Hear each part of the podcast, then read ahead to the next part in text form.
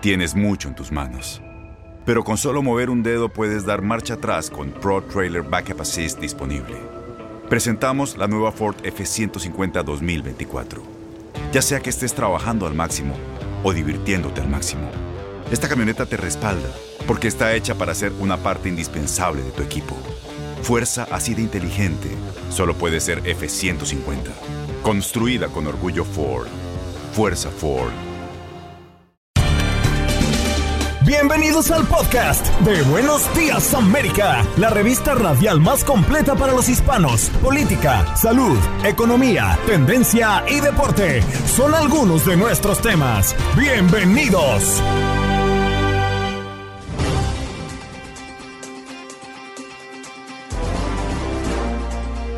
Hoy en Buenos Días América conversamos con la sexóloga Antonia López a propósito de que el gobernador del estado de California, Gavin Newsom, aprueba ley que sanciona quitarse el condón durante las relaciones sexuales sin consentimiento de su pareja. Ángel Aquino, jefe de mecánico de aviación con sede en Miami, 21 años de experiencia, y Vina Roche, aeromoza internacional con sede también en Miami, 24 años de experiencia. No vine a hablar de la crisis que se está viviendo en las aerolíneas acá en los Estados Unidos. Isadora Velázquez, abogada experta en inmigración, familias separadas en la frontera por la administración Trump, aún esperan la reunificación. Raúl Painberg, como todas las semanas, nos viene a traer un poderoso tema.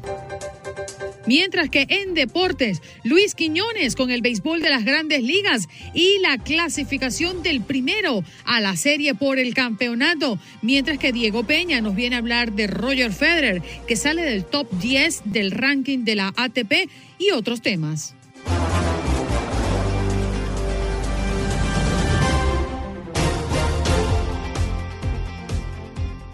Buenos días, aló, aló, ¿nos escucha?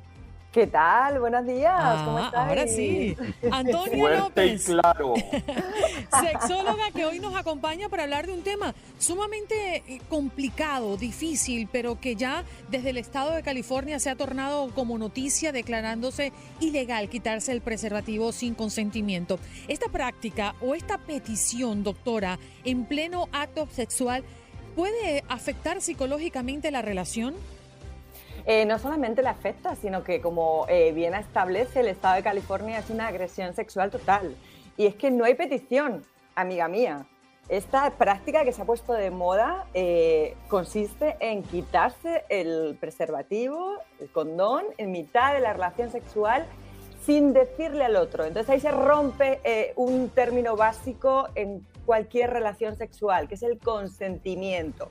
Se están vulnerando los derechos sexuales y reproductivos, eh, puesto que el otro no está dando eh, consentimiento y se está eh, poniendo en riesgo su salud sexual, su propia salud, se puede contagiar de enfermedades de transmisión sexual y también eh, incluso puede haber embarazos no deseados. Entonces es algo bastante eh, complicado, es algo eh, que había que tener en cuenta. Eh, yo estoy muy feliz de que esta ley haya salido, eh, porque es un acto que parece ser se ha puesto de moda, incluso hay hasta foros eh, que, que, bueno, que lo promulgan y donde se sienten muy orgullosos de tener esta práctica sexual. Sabe, Antonia, que cuando yo leí la noticia, eh, fue que vine a enterarme que existía esta práctica y me terminé como preguntando a mí mismo por qué razón habrían de quitarse el preservativo, el condón en medio del acto sexual, entre otras cosas porque a mí no se me hubiera ocurrido, pero el, el, tema de tener que interrumpir para quitárselo, perder concentración, tantas cosas, ¿por qué lo hacen? Bueno, se vuelven bastante expertos y con gran pericia a la hora de quitárselo. Date cuenta que es una práctica donde el otro ni se da cuenta durante el propio acto sexual. ¿Por qué lo hacen? Porque todavía existe un gran mito que dice que el preservativo te quita placer, te resta sensaciones, que no es lo mismo. Y todavía tenemos que luchar mucho contra eso. ¿Y, ¿Y no es cierto, cuenta... doctora? No, no lo es. Obviamente la, la sensación es distinta, pero Hoy en día en el mercado tenemos una gran variedad de eh, preservativos ultra, ultra eh, finos, ultra sensibles, que potencian eh, las sensaciones eh, placenteras y sexuales y que no podemos olvidar que el órgano erógeno está aquí, en nuestro cerebro. Va a depender de ti, de la actitud con la que tú vayas a ese momento erótico y de cómo te relaciones con la otra persona, más que del preservativo. Yo creo, doctora, también que este, esta nueva ley intenta protegernos contra las enfermedades de transmisión sexual, porque por ejemplo nuevos datos publicados por el Centro del Control de Enfermedades, Prevención y, Control de Enfermedades muestra que en los Estados Unidos los casos anuales notificados, solo los notificados, doctora, de enfermedades de transmisión sexual continúan en ascenso. Y este proyecto de ley también fue apoyado por el proyecto de investigación educativa legal de proveedores de servicios eróticos. Ellos apoyaron esta ley y evidentemente era para ayudar a proteger a las trabajadoras sexuales a demandar a los clientes que se quitan el condón durante el acto. Lo que voy, a lo que voy con todo esto, la agresión sexual no necesariamente tiene que ser una agresión física, puede ser por esto de la transmisión de una enfermedad, ¿no? Por supuesto, y no solamente está poniendo en peligro la salud de la persona concreta, que ya es un acto delictivo y que no se puede consentir, sino es un acto que pone en peligro la salud pública, porque tú date cuenta, yo puedo iniciar, la persona puede iniciar una relación con otra persona, siente que, bueno, pues eh, lo está haciendo protegida, con, eh, con un preservativo. El acto puede concluir y la persona no darse ni cuenta y seguir teniendo relaciones con otras personas pensando que está teniendo una, una vida sexual segura y protegida con lo cual nos está haciendo eh, pruebas, puesto que piensa que no ha tenido ningún tipo de riesgo y eso se puede contagiar. Entonces, yo creo que hay que tener muchísimo cuidado, no nos podemos olvidar, aquí yo siempre lo digo y lo que está faltando y, me parece eh, increíble en los años en los que vivimos es educación sexual. Educación sexual, donde conozcamos que hay unos eh, derechos sexuales y reproductivos, donde eh, eliminemos esos mitos y esas falsas creencias en torno al placer sexual, donde dejemos claro que tus derechos sexuales acaban cuando empiezan los derechos del otro y cuando el otro no te ha dado consentimiento. Aquí hay una falta de respeto, hay una agresión. Es que me parece perfecto el, término que, que, han utilizado. Es una agresión sexual. Porque sí, eh, uno sí que hay una agresión física, te están penetrando sin un eh, preservativo, te están exponiendo a enfermedades de transmisión sexual. Y dos, también hay una agresión psicológica. Imagínate que en el momento de ese acto sexual la persona sí que se da cuenta de que eso ha ocurrido. La inseguridad, los miedos, al peligro de haberse contagiado, hasta que se realiza ese tipo de, de pruebas, la persona pasa por un momento de estrés y de incertidumbre horrible, eh, donde lo peor de todo esto es que no ha dado consentimiento para que eso ocurra. Qué interesante, ¿no? Porque esta práctica de, quitarse el preservativo sin consentimiento de, la pareja eh, ha causado tanto debate en los Estados Unidos tras la publicación de un artículo de una estudiante de doctorado, ella se llama Alexandra Brodsky, que lo puso en las redes sociales y que además se sirvió de plataformas de medios de comunicación poderosos en los Estados Unidos para hablar de esto, porque ella señalaba que habían foros en línea que estaban proporcionando información sobre cómo cometer con éxito esta práctica. Es lo que usted mencionaba al inicio de la entrevista, doctora. Eh, es la habilidad que la practican tanto que en el momento acto, en el mismo, eh, en el mismo momento del acto, la persona no se da cuenta de que eso se lo quitó, de, que el preservativo salió, ¿no? Y, yo creo que eh, esto es bueno que lo escuchemos porque debemos estar atentos aún y cuando estamos en un momento de desconexión que se supone es el acto sexual. Totalmente, y es algo, aquí hay algo básico que es, eh, se está, en estos foros se está promoviendo el, abuso hacia otra persona, porque además se, las personas que están en estos foros eh, como que se sienten importantes, se sienten poderosos, que están rompiendo reglas y límites, pero es que esas reglas y límites son importantes. Por, y yo eh, hace no mucho veía también que había por ahí, esto pasó en España, eh, un conocido que en sus redes sociales estaba promoviendo esto. Y entonces eso me pareció todavía aberrante, sobre todo en las personas de carácter público. Como tú eh, estás utilizando tu imagen para promover un acto. Fíjate que yo no soy nada moralista, pero esto no es cuestión de moralidad, esto es, es cuestión de, de salubridad. y de salubridad, eso es. Entonces, es algo que no se puede permitir y sobre todo, porque otra cosa es que tú estés en pareja y que le digas al otro, mira, no quiero usar preservativo y el otro consienta, ok, perfecto. Ahí puede haber riesgo, lo que sea, pero hay dos consintiendo. Pero aquí Antonia, pero entonces, ¿cómo debería ser la relación? Me imagino que como cada cosa, si lo hiciéramos respetuosamente, en todas las relaciones sociales en medio de este mundo actual, consensuado, cómo abordar el tema de al iniciar una nueva relación, eh, oye, vamos a hacerlo con preservativo, sin preservativo. Me imagino que hay que hacerlo de forma muy abierta y transparente. Totalmente, y es que ese es el problema cuando hablamos de sexualidad, todavía hay mucho tabú en torno a esto. Mira, a mí me preocupa muchísimo los adolescentes, porque ellos son los más vulnerables en este tema, ¿no? Y, y sobre todo los que quieren seguir las, las modas, los que se quieren sentir importantes, ¿no?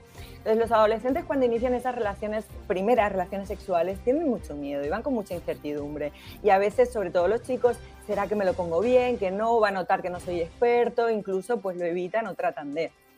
Entonces, en esos... Sí. escucho.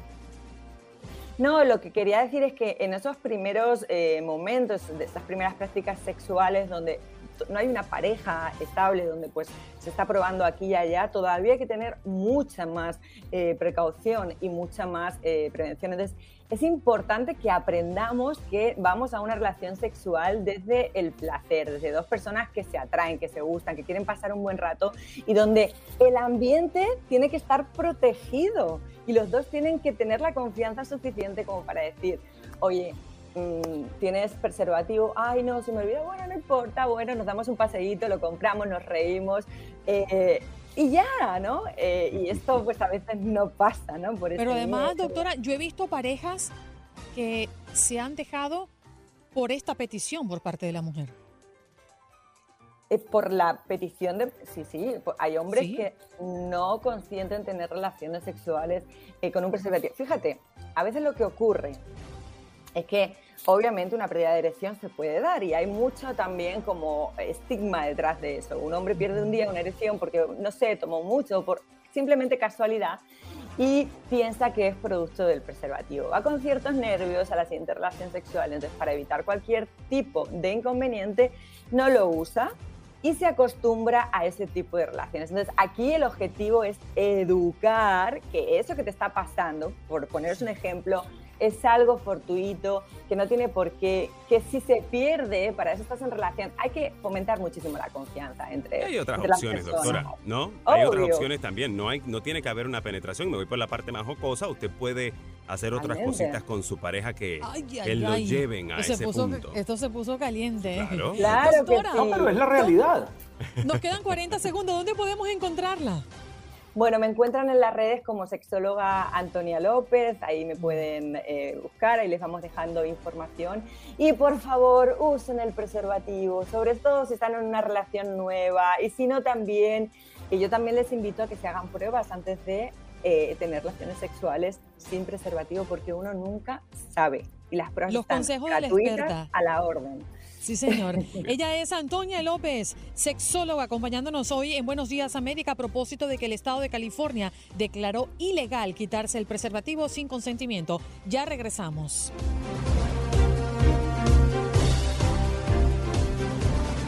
Vamos de inmediato con nuestro próximo invitado. Él es Ángel Aquino, jefe de mecánico de aviación con sede en Miami, 21 años de experiencia. A propósito de lo que ha ocurrido en los últimos días con Southwest, esta eh, línea aérea que han cancelado más de 2.000 vuelos durante el fin de semana y continuó el día de ayer y en las últimas horas cancelando vuelos. Así que nos encantaría conversar con Ángel. Muy buenos días. Ángel. ¿Cómo estás? ¿Cómo te encuentras?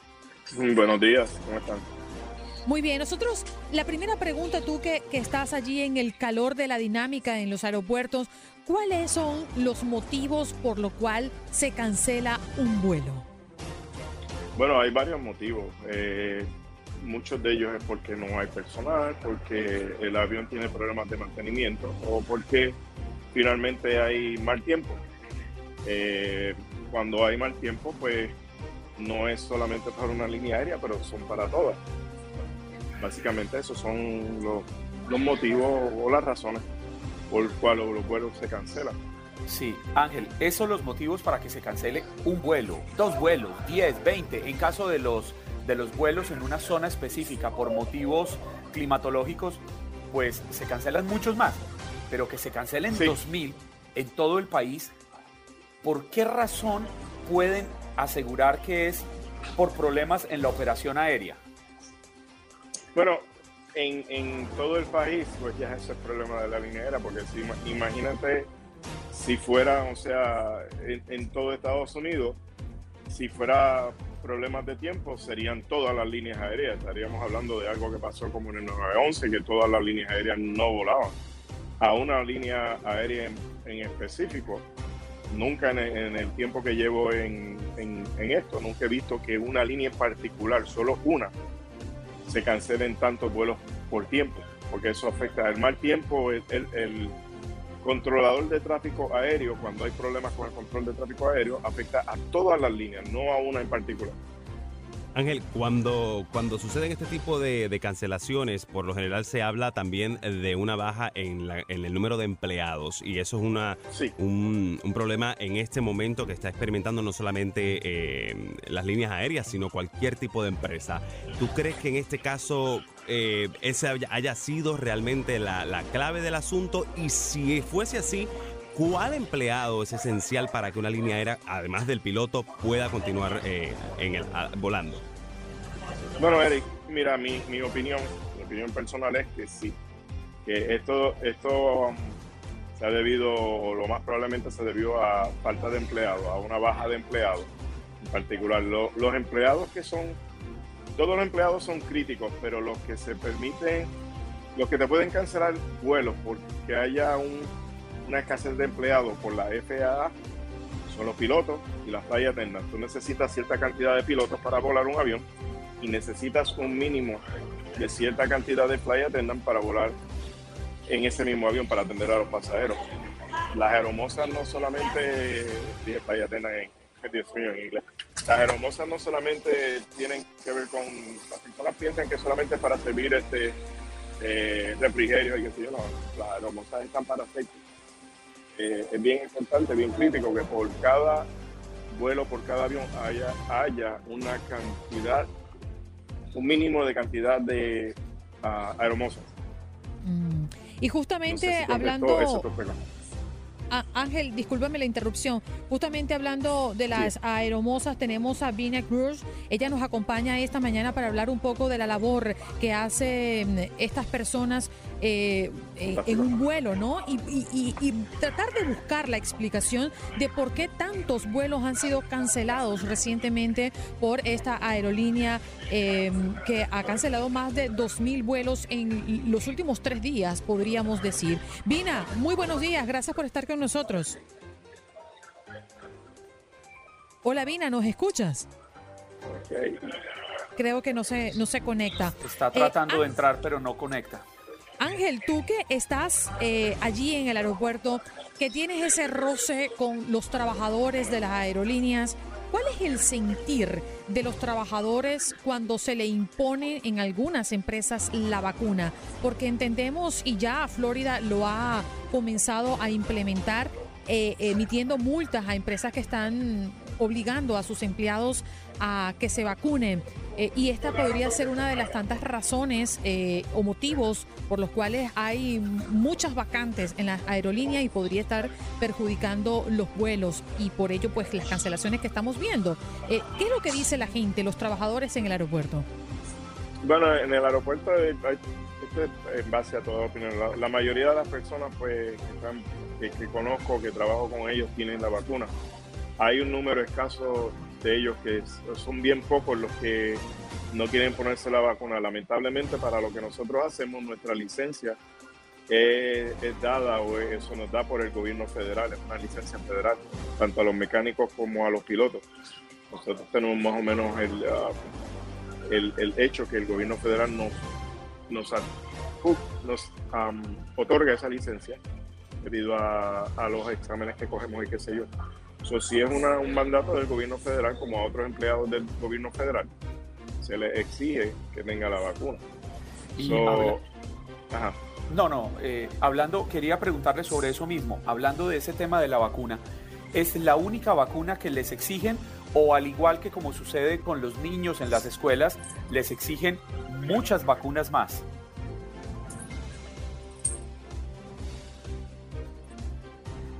Creo que te dejamos de escuchar, Ángel.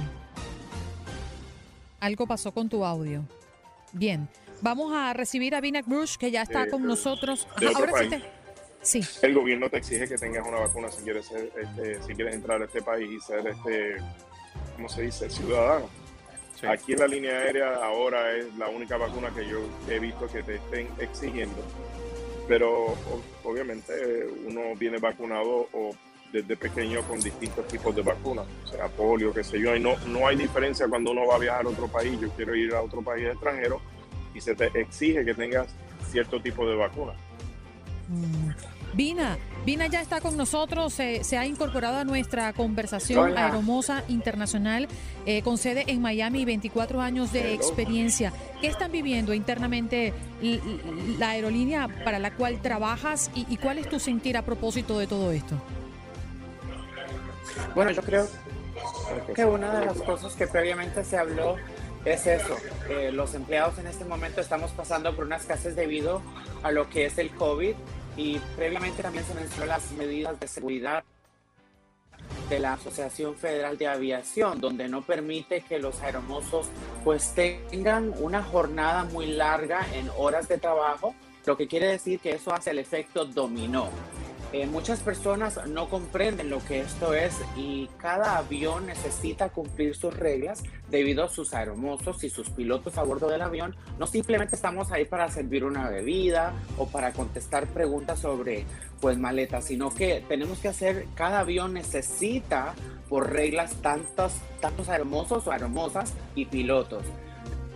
Lo que pasa en este momento debido a lo del COVID es que muchas personas se fueron. En mi trabajo, por ejemplo, en mi aerolínea, más de miles y miles de aeromosos decidieron no regresar a trabajar.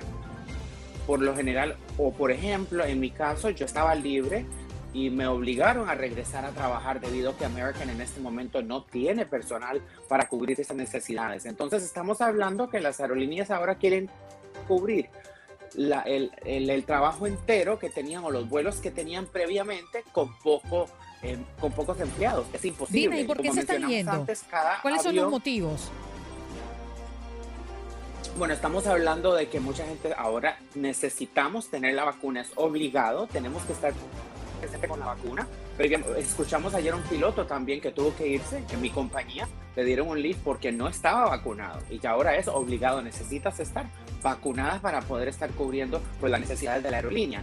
Ah, eso por un lado, después acuérdate que habíamos reclutado muchos aeromosos nuevos y ahora con lo del COVID fueron un año y medio libres y encontraron una vida nueva, entonces ya decidieron no volver. Entonces buscaron otros rumbos y otras cosas y ahora no quieren regresar. Y la aerolínea, hoy por hoy ya estamos nosotros en reclutamiento tratando de reclutar más hermosos porque necesitamos cubrir pues la demanda de vuelos que tenemos, que obvio son 49 dólares para ir a Nueva York, 50, la gente está volando, lo que no hay es tripulantes o, pilotos en este caso. Fina, yo precisamente ayer, y, bueno, no, no pensaba mencionar eh, el caso puntual de una aerolínea, pero para que nos ayude a entender, yo ayer tenía un vuelo a las 10.35 de la mañana por American Airlines de Miami a Los Ángeles y finalmente terminé despegando pasadas las 4 de la tarde. Esa demora podría darse porque, como usted nos lo, nos lo plantea, hay falta de empleados por esta coyuntura o también aunado a lo que está sucediendo con Southwest Airlines que también tuvo que suspender una serie de vuelos y esto se va convirtiendo en un efecto de bola de nieve que cada vez va creciendo más. El efecto dominó, lo que digo yo, previamente te mencionaba que, bueno, en diferencia de cualquier aerolínea, lo que pasa es esto. Te voy a dar un ejemplo. Ese avión, vamos a poner que era un 777 que venía de Miami para Los Ángeles y tenía que cubrirte, pero ese avión no empezó ahí. Ese avión empezó tal vez desde Los Ángeles a Miami para regresar. Ahora, la tripulación puede hacer que sea la misma de Los Ángeles para Miami, de Miami para Los Ángeles. De casualidad una tormenta o un atraso en Los Ángeles. Nosotras estamos solamente, pues por la Asociación Federal de Aviación, permitidos volar 16 horas. Si en el transcurso de la tardancia de allá por una tormenta o tal vez porque tuvieron que hacerle algo al avión por seguridad, porque tú sabes que nosotros somos muy estrictos, pero en seguridad somos, se enciende una luz y tiene que pasar por un proceso que venga mantenimiento, otro mantenimiento, y al final era una luz insignificante, pero nosotros no volamos así. Entonces ya son tres horas de atraso. Un ejemplo, regresamos a Miami, esa misma tripulación te va a llevar otra vez para allá, para, para Los Ángeles. Entonces, lo que pasa es que esa tripulación ya no puede cubrir que tú vueles de Miami a Los Ángeles. Ahora hay que reemplazarla. ¿De dónde reemplazamos? Es un 777-200 que requiere 8 personas ocho de nosotras iguales. O sea que ahora hay que reemplazar a ocho a todas esas ocho personas y, e inclusive los pilotos también hay que reemplazarlos porque no tienen la hora. Y no ahora, ahora bien, ustedes deben haber recibido algún reporte ayer, eh, los que estuvieron trabajando deben haber recibido algún un reporte de que habían inclemencias del tiempo que no permitían que los, los eh, el equipo volara. Eh, de, la torre de control se le envió a, a, alguna de las naves de ustedes que había algún problema porque ellos, Southwest dice que pues esa era parte del problema, ¿no? Y luego ahora ya están añadiendo que es el problema de la empleomanía. ¿Ustedes recibieron algo? Nosotros ¿No? recibimos nada. Yo creo que uno de los problemas, no, nosotros no tuvimos absolutamente nada reporte de, porque en sí el, cielo es muy grande y caben muchos aviones, pero, pero muchas veces las aerolíneas pues hay, hay, problemitas y se excusan en eso, por así decirlo. Porque si ese fuese el caso, entonces eh, muchas otras aerolíneas hubiesen cancelado sus vuelos el día de ayer, el domingo y el día de ayer, ¿no? Muy bien. Claro, eso eh, pasa, pero, pero también es He visto también pues que pasan esas cosas y por pequeños culpamos a muchas personas para hacer una excusa pues y sí puede pasar, o sea, si, si las computadoras del traffic controllers lo que puede, puede haber un slowdown y se atrasan, pero lo cierto es lo que podemos resumir es que hay muchos factores que, están involucrados ¿no? En, esta, en esta cantidad de, de vuelos cancelados de Southwest y la situación que están viviendo las aerolíneas, como tú lo comentabas, eh, Vina, eh, que trabajas en American Airlines, de lo que está pasando por la vacuna y por la exigencia a ponérsela. Gracias por estar con nosotros. Ella era Vina Rose, aeromosa internacional con sede en Miami, 24 años de experiencia, un, un placer. Y Ángel Aquino, que también nos acompañó esta mañana, jefe de mecánico de aviación, también con 21 años de experiencia. Ya regresamos. Bien, vámonos eh, con nuestra próxima invitada. Ella es Isadora Velázquez, abogado de inmigración, porque familias separadas en la frontera por la administración Trump aún esperan la reunificación. Se suponía que los niños migrantes separados de sus padres en la frontera serían reunidos con sus padres por el gobierno en un plazo de 30 días, según una orden de un juez federal. ¿Qué es lo que está ocurriendo y qué tanto de lo que se prometió se está cumpliendo? Abogada, muy buenos días. Muy buenos días, un placer estar aquí con ustedes.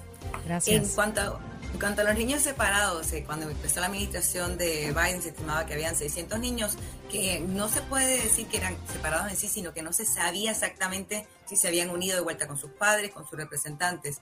Y lamentablemente, después del tiempo que tenemos ya el presidente en la administración, se dijo que se iba a hacer un grupo, una coalición con la primera dama a cargo, pero lamentablemente lo que hemos visto es que esos 600 niños y esos números no han cambiado mucho. Eh, eso se, ve, se debe a varias razones. Algunas pues, se, estima que puede que sea que estos niños estén con su, lo que llamamos los sponsors o en su familia de vuelta y tal vez están viendo de manera clandestina debido a que muchos sponsors no tienen estatus migratorio y tienen esa protección de tal vez no querer salir a la luz. Pero lo preocupante es lo que no sabemos, que es lo que encía la ansiedad con lo que está pasando en estos momentos. No sabemos si, si ese es el caso para todos, si verdaderamente algunos siguen separados, porque como bien mencionaste, hasta hoy en día no tenemos una respuesta concreta de la administración que siga la orden judicial como se dijo en su momento.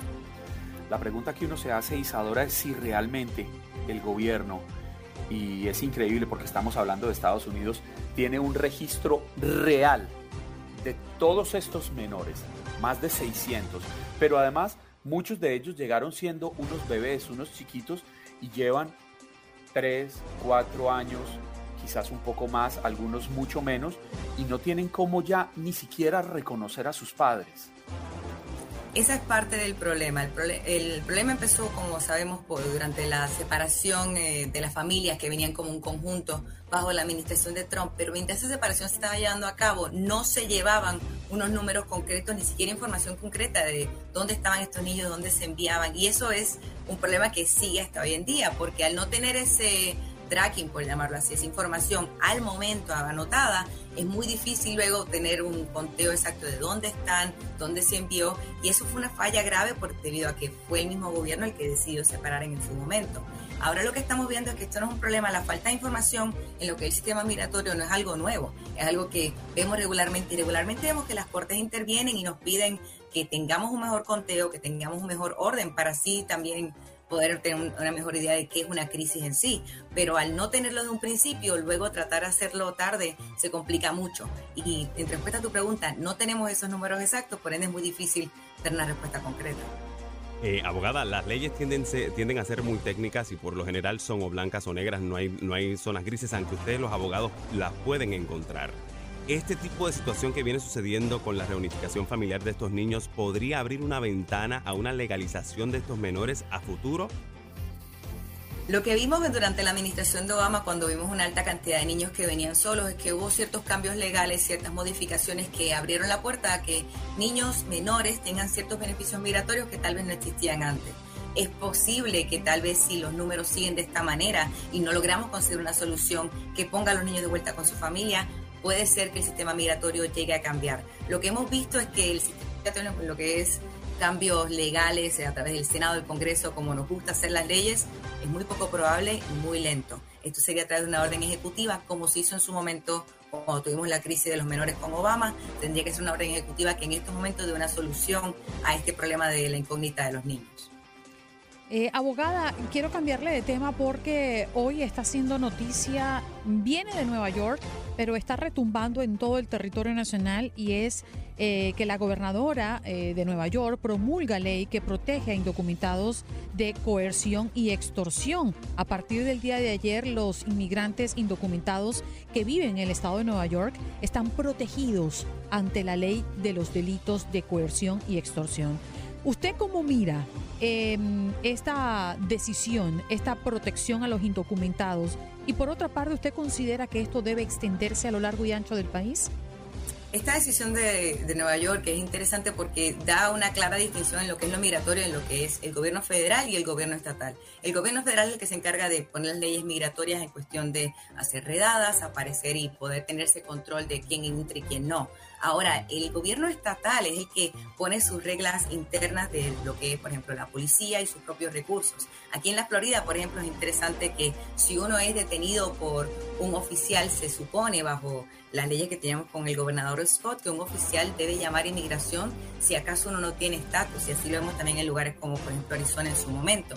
Lo de Nueva York, la realidad es que para tener un sistema verdaderamente justo se debería extender, pero es muy difícil convencer a ciertos estados como por ejemplo Texas a que implementen este tipo de respeto al inmigrante si no se explica por qué da un beneficio. Aquí es donde para que sea algo que se pueda extender como sería lo mejor para el país, hay que justificarle al gobernante y obviamente a los ciudadanos el beneficio propio, como conviene el proteger al inmigrante para poder tener un mejor control, una mejor justicia dentro del mismo Estado hasta que no se eduque va a ser un poco complicado en algunos lugares.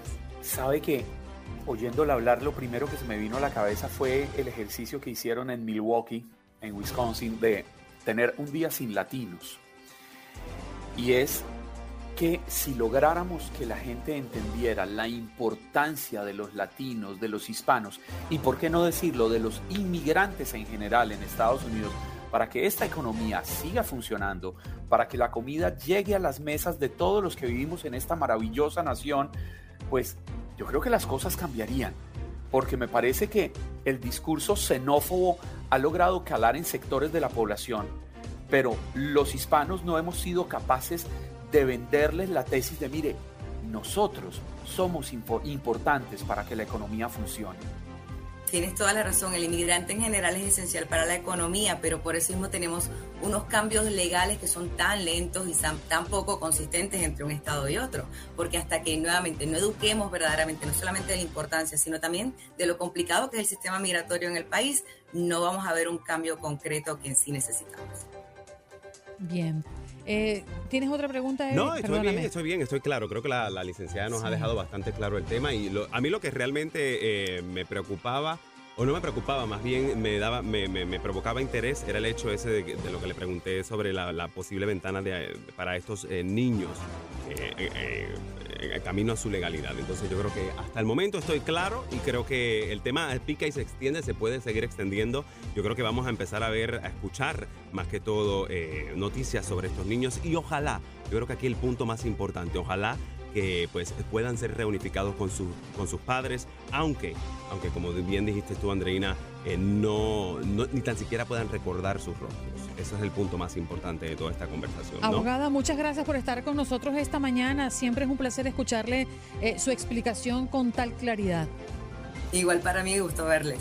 Bien, allí escuchaban a Isadora Velázquez, abogada experta en inmigración, hablando de familias eh, separadas en la frontera por la administración Trump que aún eh, esperan la reunificación. Y por otra parte, pues esta noticia que la hemos abordado desde bien tempranito, gobernadora de Nueva York en promulga ley que protege a indocumentados de coerción y extorsión. Estás escuchando el podcast de Buenos Días América, la revista radial más completa para los hispanos. Escúchanos en las diferentes plataformas: Euforia, Spotify, TuneIn y iHeartRadio. Tu DN Radio. Vivimos tu pasión. Tienes mucho en tus manos, pero con solo mover un dedo puedes dar marcha atrás con Pro Trailer Backup Assist disponible. Presentamos la nueva Ford F150 2024. Ya sea que estés trabajando al máximo o divirtiéndote al máximo, esta camioneta te respalda porque está hecha para ser una parte indispensable de tu equipo. Fuerza así de inteligente solo puede ser F150. Construida con orgullo Ford. Fuerza Ford.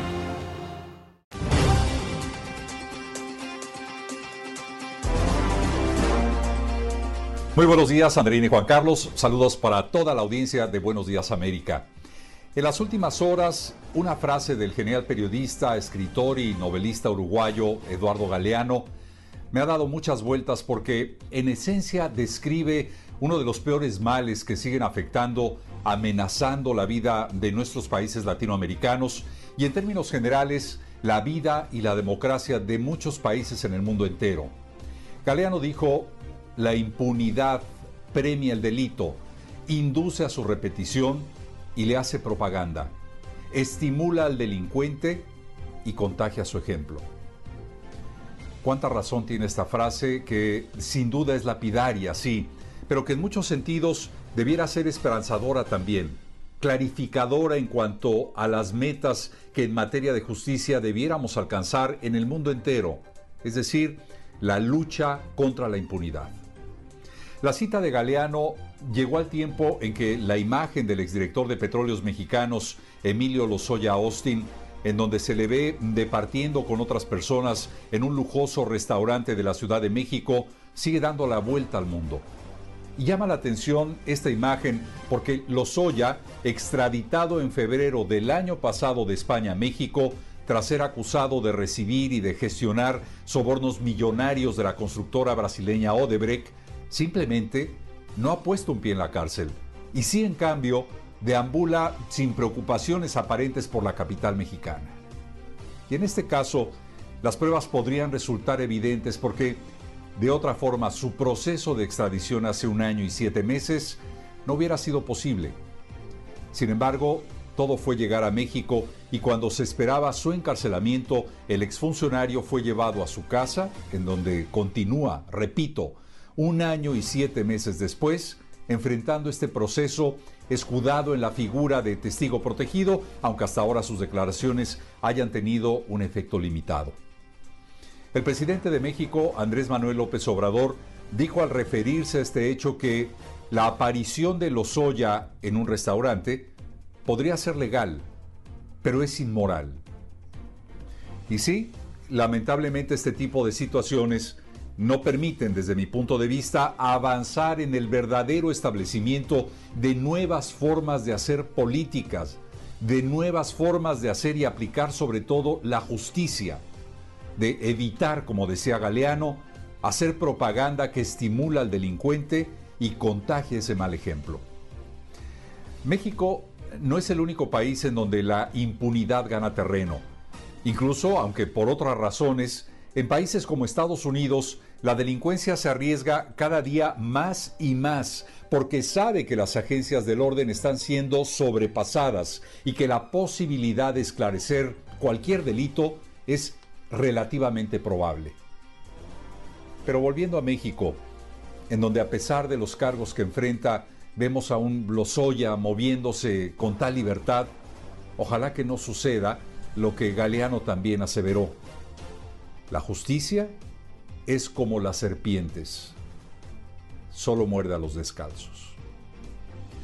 Andreina y Juan Carlos, es mi reflexión esta mañana. Les mando un fuerte abrazo y nos veremos el próximo jueves. Regreso con ustedes.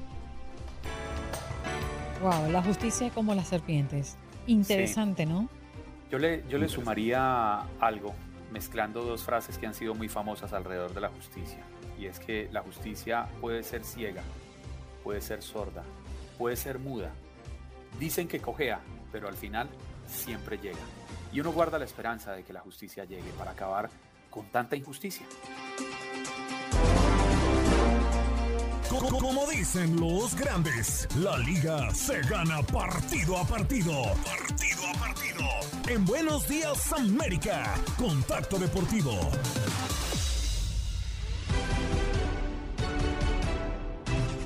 Mi querido Luis Quiñones, ¿cómo está? Good morning. ¿Usted ha dormido algo? Dígame. Un poquito, un poquito, no mucho Andreina, pero un poquito hemos dormido, porque además cuando llegamos a la casa nos ponemos a analizar los juegos de pelota cuando nos acostamos. Imagínense ustedes ahora. ¿Usted, lo analiza con su esposa? no, pero siempre nos ha pasado eso. Uno llega con la adrenalina del juego y ya llega, se acuesta y cuando vas a dormir, oye, ¿y por qué Dave Rover decidió dejar a Max Scherzer? ¿Y por qué el manager Kapler de los Gigantes sacó antes de tiempo a Alex Wood, el abridor de los, de los Gigantes? siempre sucede, siempre sucede. Pero, Andreina, un poquito es mucho mejor que muy poquito, que es lo que dormí yo. Sí, sí, yo creo que Ando con un montón de gente que no ha dormido en este programa. Frente a lo que dice Luis, hay algo que es muy cierto y se ha repetido infinidad de veces. Alinear los jugadores después del partido siempre va a ser muy fácil. ¿O no? Correcto.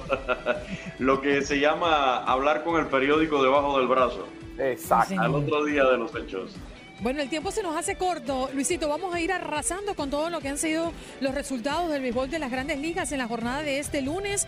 Faltando uno porque se pospuso por lluvia, ya estaremos hablando un poquito de eso. Pero el primer clasificado a la serie por el campeonato, en este caso de la Liga Americana, eh, son los Medias Rojas de Boston, los Rays, que venían con una muy buena, un buen récord de la temporada regular, quedaron fuera.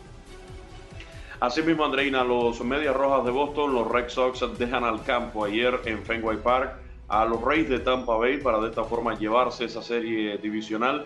Una serie que no porque haya sido la primera en terminar no fue disputada, no señores. El equipo de los Rays, recuerden, ganó el primer juego, dio batallas en el segundo desafío donde los Medias Rojas batearon bastante. El tercero concluyó en 13 entradas en extra inning con victoria para los Medias Rojas y este de ayer igual en el noveno capítulo terminan ganando los Red Sox dejando al campo al equipo de los Reyes de Tampa Bay. Por lo tanto, vivimos una serie divisional de la Liga Americana entre Medias Rojas y el equipo de los Reyes de Tampa Bay muy pero muy cerrada.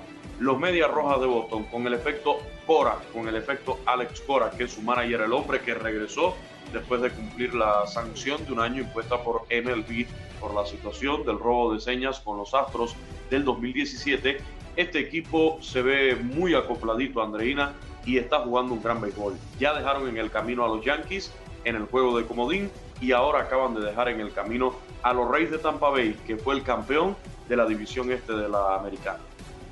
¿Tú, ¿Tú miras a los Medias Rojas como posible ganador de la Serie Mundial? Sí, sí, veo a los Medias Rojas al menos como un equipo que pueda llegar a esa serie mundial. Claro, ya superaron dos obstáculos bastante fuertes por delante en el camino. Le quedaría otro más, que es la serie de campeonato. Y en la serie de campeonato, ¿contra quién van? Contra los Astros de Houston o contra los White Sox de Chicago. Ya mencionabas ayer el juego entre estos equipos, el cuarto de la serie, fue pospuesto para hoy debido a la lluvia en la ciudad de Chicago. Hoy pudiéramos conocer si ese rival de los Medias Rojas son los Astros de Houston. Si hoy ganan los Astros en el juego que empieza a las 2 con 7 minutos, estaríamos ya viendo definido el rival de los Red Sox en la serie divisional. De ganar hoy, los White Sox tendrían que viajar rapidito, terminando el juego Andreina, como se pospuso el juego para hoy, que era el día de traslado, terminando el juego de hoy, si ganan los Medias Blancas, a subirse así en el avión como hace el señor Juan Carlos, que se sube al avión, se baja del avión y va directo al programa. Asimismo tendrían que hacer los White Sox eh, y, los, y los Astros el día de mañana. Se bajan del avión y casi que directo a jugar en Minute Maid Park el quinto juego de esa serie divisional. Rápidamente, Luisito, si nos vamos a la otra liga, vimos a Evan Longoria que honroneó a Max Scherzer, ¿no? Y lamentablemente los Dodgers, para los seguidores de los Dodgers que nos escuchan en este programa, pues no pudieron ayer con los gigantes de San Francisco. Un tremendo juego de pelota que tuvimos en la señal de TUDN Radio para cerrar la cartelera de ayer. Solo un jonrón, el de Evan Longoria, como bien apuntas, definió este desafío ahí en Dodger Stadium. Eh, Max Scherzer termina cargando con la derrota, pero tuvo una muy buena salida. El estelar lanzador de los Dodgers de Los Ángeles, de los campeones defensores de la Serie Mundial, mientras que por el equipo de los Gigantes de San Francisco, aunque se va sin decisión, hay que destacar también el trabajo monticular de Alex Wood, el pitcher abridor, así como el relevo también de Tyler Rogers. De esta forma, los gigantes toman el mando de esa serie divisional 2-1. Hoy vuelven a jugar a las 9 de la noche ambos equipos ahí en Dodger Stadium. Y los Bravos de Atlanta, Andreina, en la Liga Nacional, en el día de ayer igualmente tomaron ventaja sobre los cerveceros de Milwaukee.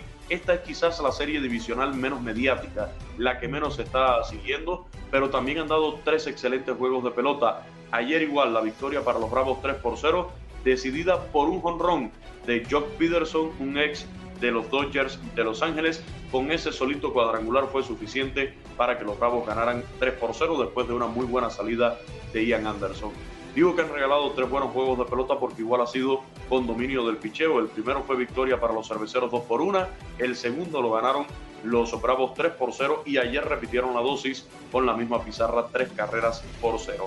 Así que ya tenemos al primer campeón divisional, que son los Medias Rojas de Boston. Ya están esperando por su rival en la serie de campeonato de la Americana, donde pudieran enfrentar a los Astros o a los eh, White Sox. Esa serie está 2-1 favorable al equipo de los Astros, mientras que en la Nacional, para hacer el resumen, están las dos series también 2-1 favorable a los Bravos sobre los Cerveceros y también al equipo de los Gigantes sobre los Dodgers de Los Ángeles. Y recuerden que el béisbol de las grandes ligas lo escucha, lo siente, la pasión vibra a través de tu DN Radio y tu DN Extra. Nos puede conseguir tu DN Extra en Euforia, así nos consigue Extra sin la E. ¿eh?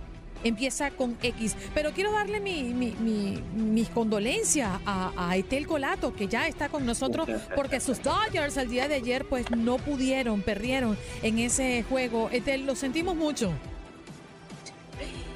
Buenos días, Luisito. Buenos días, Juan Carlos. Buenos días, Andreina. Apenas fue, imagínense, de verdad que una carrera, un partido sumamente cerrado definitivamente. Imagínense ustedes los mejores récords de grandes ligas, 107 y 106 partidos ganados, una tan sola carrera, cuando ambos vienen haciendo, eh, eh, cada, cada partido vienen con un volumen grande de carreras y ayer que se limite solamente a una significa que el montículo estuvo muy bien, desafortunadamente. Evan Longoria encuentra ese, conecta ese jonrón y la saca del, del, del parque y por eso es que se pone la serie. Lo que sucede también que la serie se pone 2 a 1 y esta es la última oportunidad de Dyers. Afortunadamente es en casa, pero esto lo que sucede es que los obliga a ganar los próximos dos partidos y hay que regresar a San Francisco. Entonces tiene hoy, o sea, no hay mañana para Dyers, es hoy hoy en Chávez Lo veo Marín. mal para la foto y peor para el video. Aprovecho la oportunidad para despedir a Luis. Luis, gracias por estar con nosotros en este contacto, ¿eh? Hoy tendremos el de White Sox Astros localmente, solamente en Chicago en la 1200 AM con la transmisión local de los White Sox y en Houston en la 1010 AM y en la 93.3 FM, allí con la transmisión local de los Astros, pero a partir de las 5 Andreina vamos a tener en TUDN Radio a nivel nacional el juego Cerveceros Bravos y a partir de las 9 de la noche el que mencionaba Etel ya contra la pared los Dodgers enfrentando a los gigantes. Ahí los esperamos. Buen día. Bye. Él es Luis Quiñones. y se va Luis Quiñones. y nos vamos de inmediato a conocer Despedido por lo noticias. grande, por Jaime Jarrín. Sí, definitivo. A ver, no, lo escucho. Cuéntele, cuéntele. Le, le Hágale. cuento. Diego a la, una. A la una, Diego. A las dos, Diego. Uy. A las tres, Diego. No, lo pero tenemos. cuéntele, cuéntele A hasta ver. 10. Ya, ya lo- Ay, le dio miedo. le- ¿Qué ah, está haciendo, Diego? Se está rascando. ¿cómo andan? ¿Ah? ¿Cómo, Oiga, cómo pero- está? ¿Qué es eso? Pero, ¿Cómo que qué es eso si ese es el regalo que dijo que nos tenía? Ese es el manito. Son, son las manitos que se usan para rascarse hechas en madera que son súper prácticas. Yo nunca la he tenido. Y eso es lo que don Diego nos Uy, va a regalar o les va a regalar. Tiene tres, don Diego. Eh, yo recuerdo que tenía dos, Diego se metió en camisa de 11 varas, hay que comprar una tercera porque Eric Cuesta también le encanta rascarse, autorrascarse la espalda. No, Oiga, pero a ver, Diego. eh, pues alguien se puede quedar sin una, ¿no? Eh, le tocó a Eric. Oiga, Diego, lo, único, lo único que le puedo pedir, y muy respetuosamente, ¿no? Ya que Andreina lo quiere tanto a usted, Sí. a mí deme la que no ha usado. Andreina sí le recibe el carranchile ese que usted tiene en la espalda. A ver, aprovechando que tenemos al buen Eric y que tengo el gusto de A ver, verlo ahora. ¿Y de qué lado está Eric? Ahora para saber si sigo siendo Irlanda o no. yo, No, no, yo no. sigo, no, yo sigo en el medio, ¿eh? Yo estoy, yo estoy en el mismo medio de estos dos sinvergüenzas Es- que se viven peleando toda la mañana. Él es como tú, Irlanda. Exacto. Bueno, Escuche, ¿y ese ok. grillo? Entonces somos dos terrenos neutrales ya. O sea, uno para Sí. cada quien. Terrenos neutral neutrales. Que, que no me sabe a Usted, nada. Vea, Diego. Peña, a usted le faltan pantalones para ser neutral. Usted siempre está pegadito, pegadito. Mire, así como estoy yo, así pegadito, pegadito a Andreina Gandica. No te dejes, Diego. Yo no, sé qué le pasa a Juan Carlos. Él quiere pelear, confrontar, lanzarlos a los. a- o sea, hello. ¡A los leones! A los Y- leones. y más una bien- duda, si hace más una bien- semana Juan Carlos estaba en la cabina, ¿por qué ahora no? ¿De qué se trata? ¿Rotación o qué? Estoy en Los Ángeles, mi querido Diego, y Ah, me voy a, para envidia suya, para envidia, para que se muera de Y envidia. mía. Me voy a reunir con Etel Colato hoy y voy a comer tacos de birria con ella. Pobre ¿Y qué quiere que le haga? ¿Como el Miguel en El Señor de los Anillos? Eh, Hágale. Pobre Tel. Bueno, así hizo Alemania, ¿no, Dieguito? ¡Eh, Ya estoy en Qatar. Cuéntanos el clasificado. El eh, primero, Andreina, de los eh, 31 seleccionados que van a buscar su pase por la vía de la clasificación, ¿no? Ya sabemos que Qatar está como anfitrión esperando en la ronda para noviembre del 2022, pero ayer le pegó nada más y nada menos que cuatro goles por cero a la selección de Macedonia. Uno podría decir, ¿y cuál sería la complicación para que Alemania venza a Macedonia? Pero hay que recordar que en la primera vuelta de esta clasificación mundialista ya le había pegado el equipo de Macedonia del Norte dos goles por uno al eh, cuadro que dirige Joaquim, me, perdí, eh, Hans-Dieter Flick, ya Joachim Löw no está más. Eh, un gol de Key Havertz, otro par por parte de Timo Werner, milagro que vuelve a anotar Timo Werner, es extraño que el delantero de Chelsea pueda tener números importantes. Y para cerrar la cuenta, el inglés naturalizado alemán Yaman Musiala, el eh, futbolista del Bayern Múnich, fue el que puso el cuatro goles por cero. Qué irónico, ¿no? La selección que tuvo el fracaso más rotundo en la última Copa del Mundo en Rusia 2018, es la primera que se instala en la siguiente Copa del Mundo, hay que decirlo, ¿no? Con pocas esperanzas realmente hoy en día para que levante el título mundial, aunque no se puede descartar ja- jamás. Sí, definitivamente. Y esta ha sido una eh, larga jornada para incluir al menos en la zona suramericana la Conmebol con tres jornadas seguidas por la quinta que estuvo pendiente eh, gracias a los retrasos por el COVID-19. Así que yo creo que a partir de ahora vamos a estar viendo con mucha más frecuencia a los clasificados, conocer a los clasificados para Qatar, Diego. Sí, eh, el día de hoy puede ser la selección de Inglaterra, ¿no? En caso de ganarle a la selección de Hungría en eh, su visita estaría sellando su pase el subcampeón de eh, Europa y otro de los que se puede clasificar que tiene una eh, clasificación perfecta, al menos en tema de la UEFA, sería también la selección de Dinamarca. Ha jugado siete partidos, los siete ha ganado 26 goles a favor, cero en contra para la selección de Casper Jumland, que a final de cuentas fue semifinalista la edición pasada de la Eurocopa y que ahora de la mano de Mikkel Damsgaard y también de Juraj Pulsen, entre otros futbolistas, pues puede cerrar su pase por segunda Copa del Mundo consecutiva a Qatar 2022, Andreina. Mm. Por otra parte, pues es oficial, ¿no? Y no vamos al tenis. Federer estará saliendo del top 10 eh, y ya, estuvo, ya está fuera del top 10, ¿no? Sí, el próximo lunes, Andreina, eh, después de que Hurkacz, el que lo eliminara en eh, la última ocasión o en su último juego a Roger Federer en Wimbledon, eh, lo va a desplazar. Eh, qué extraño se escucha esto, Andreina, pero yo creo que es precisamente por el ocaso que ha tenido tanto Federer como Rafael Nadal en sus trayectorias. Desde el 2017 no salía de top 10 a Roger Federer, pero a mí lo que se me hace escandaloso, salvo tu mejor opinión eh, y la de también de Eric y de Juan Carlos, es solamente seis torneos en los últimos 22 meses son los que ha podido disputar Roger Federer en el, eh, en el mundo del tenis. Desafortunadamente la rodilla no lo ha dejado concluir en competencia este año y podría ser incluso además la peor clasificación que tenga en los últimos 20 años de su trayectoria para el ganador de 20 Grand Slams. Sí, y cerramos con noticias desde Raiders, ¿no? efectivamente, porque John Gruden, así como lo hace mi querido Juan Carlos, así como las tortuguitas esas que están en los carros, que nada más mueven la cabeza. Así que van, y van de un ladito para el otro.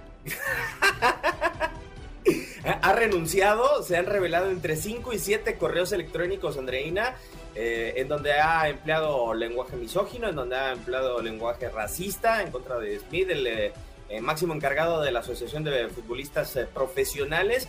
Y ayer se terminó reuniendo con Mark Davis, el dueño de las Vegas Raiders, justo cuando llegaba a su cuarto año de 10 de contrato empleado. John Gruden se tiene que despedir diciendo no ser una eh, distracción para la organización de Las Vegas. Al final de cuentas, sí se termina despidiendo desafortunadamente y con esto cierra su etapa con una organización que en su momento fuera campeón de la NFL con el eh, Super Bowl. Bien, Dieguito. sí. Antes, antes de, que lo, de que lo despache, Diego, usted sabe, para cerrar ahora sí, ¿Qué partido importante se juega de la Premier League el próximo 19 de octubre? El City contra el, contra el Liverpool ya se jugó. No, Manchester City contra el equipo de Andreina Gandica, no lo olvide. ¿Cuál es el equipo de Andreina Gandica? El Brujas de Bélgica. No seas así. Pero es en serio. es en serio, el 19 de octubre. O, sea, ¿le estás ah. anticipando el día de Halloween? 19 de octubre, ya, esto es ya, ya mismo, en unos días ese partido. Yo sí espero lealtad de ustedes, de Eric, de Diego, de Gabo, de Quiñones, de todos con el equipo de Andreina y todos haciendo fuerza por Brujas de Bélgica. Voy a llegar a la cabina en eh, vehículo extraoficial, en la escoba. Uy, yo sí soy más moderno, ando Esto ya se puso pesado esta gente sí es mal portada. Falta, ah, a ver, uno que viene una vez a la semana y ya se puso pesado, y el otro que está todos los días y le tunde, no, no pasa nada, ¿no? Eh, ahora esto sí es injusticia, ya. Estoy a punto de tirar la bomba nuclear. No, no, no, no, no, la tires, no, la tires. Regresa pronto, cariño. Diego, un beso. Igualmente, Andreina, tía, eh, que me dio gusto conocerlo y también. Ay, qué bonito ese Juan Carlos, lo que es lo que se termina empatando. Un abrazo hasta Los Ángeles, Juan Carlos. Chao, querido Diego. Gracias por acompañarnos en nuestro podcast. Buenos días América. Y recuerda que también puedes seguirnos en nuestras redes sociales. Buenos días AM en Facebook y en Instagram. Arroba Buenos días América. AM. Nos escuchamos en la próxima. Boost Mobile tiene una gran oferta para que aproveches tu reembolso de impuestos al máximo y te mantengas conectado. Al cambiarte a Boost, recibe un 50% de descuento en tu primer mes de datos ilimitados. O, con un plan ilimitado de 40 dólares, llévate un Samsung Galaxy A15 5G por $39.99. Obtén los mejores teléfonos en las redes 5G más grandes del país. Con Boost Mobile, cambiarse es fácil. Solo visita boostmobile.com. Boost Mobile, sin miedo al éxito. Para clientes nuevos y solamente en línea, requiere AroPay. 50% de descuento en el primer mes requiere un plan de 25 dólares al mes. Aplican otras restricciones. Visita Boost Mobile para detalles.